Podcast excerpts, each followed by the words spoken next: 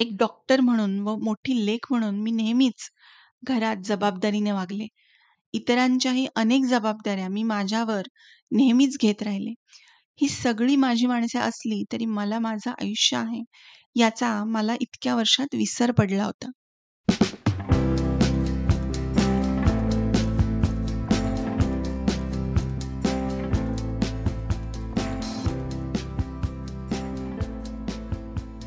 नमस्कार मंडळी, मी आहे तुमची होस्ट द्वितीया.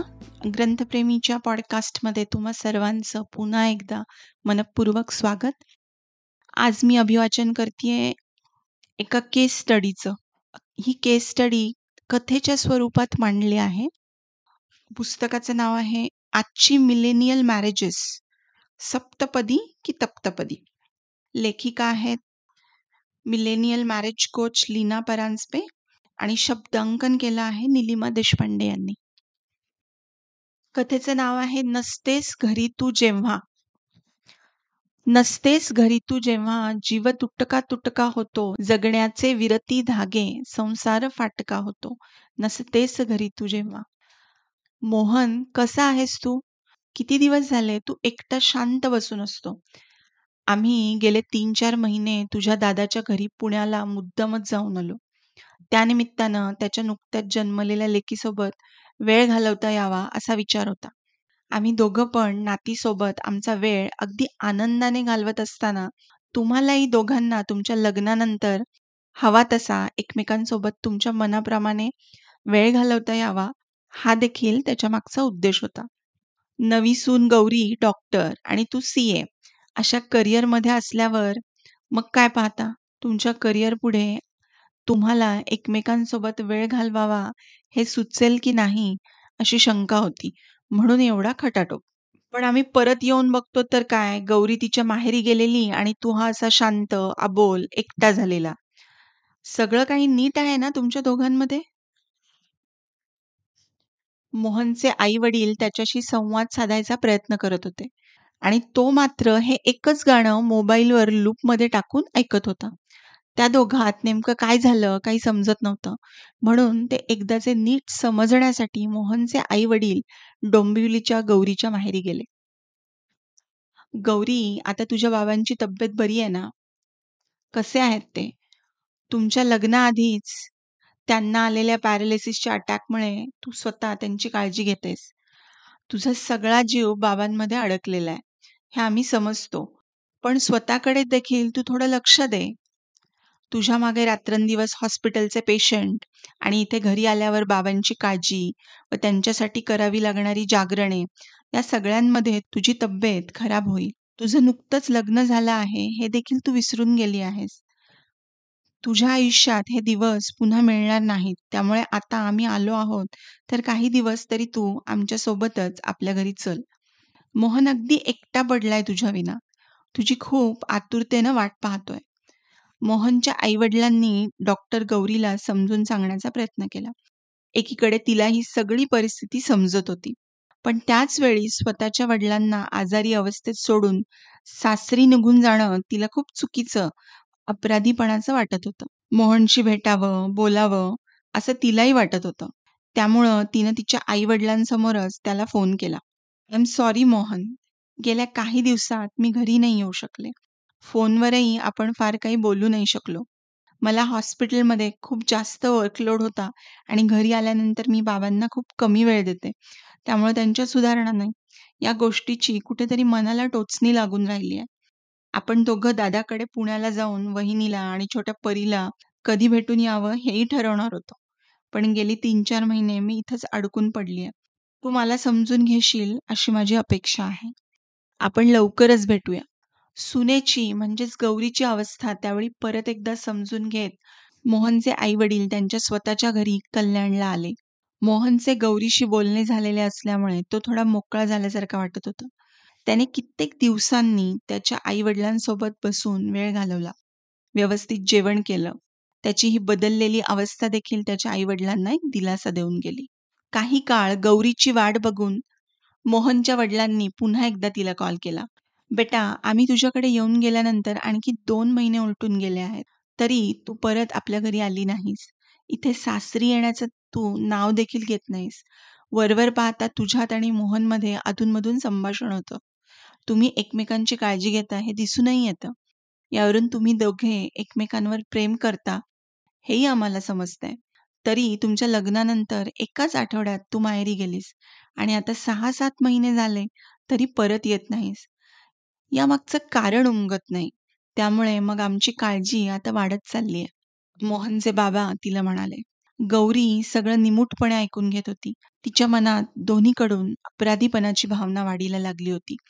एकतर ती सासू-सासरे आणि नवरा मोहन या सगळ्यांच्या चांगुलपणाला योग्य प्रतिसाद देत नाहीये, असं तिला मनापासून वाटत होतं.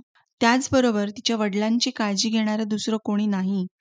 अजून त्यांच्या तब्येतीत म्हणावी तशी सुधारणा नाही की त्यांना मी एकटं सोडू शकते.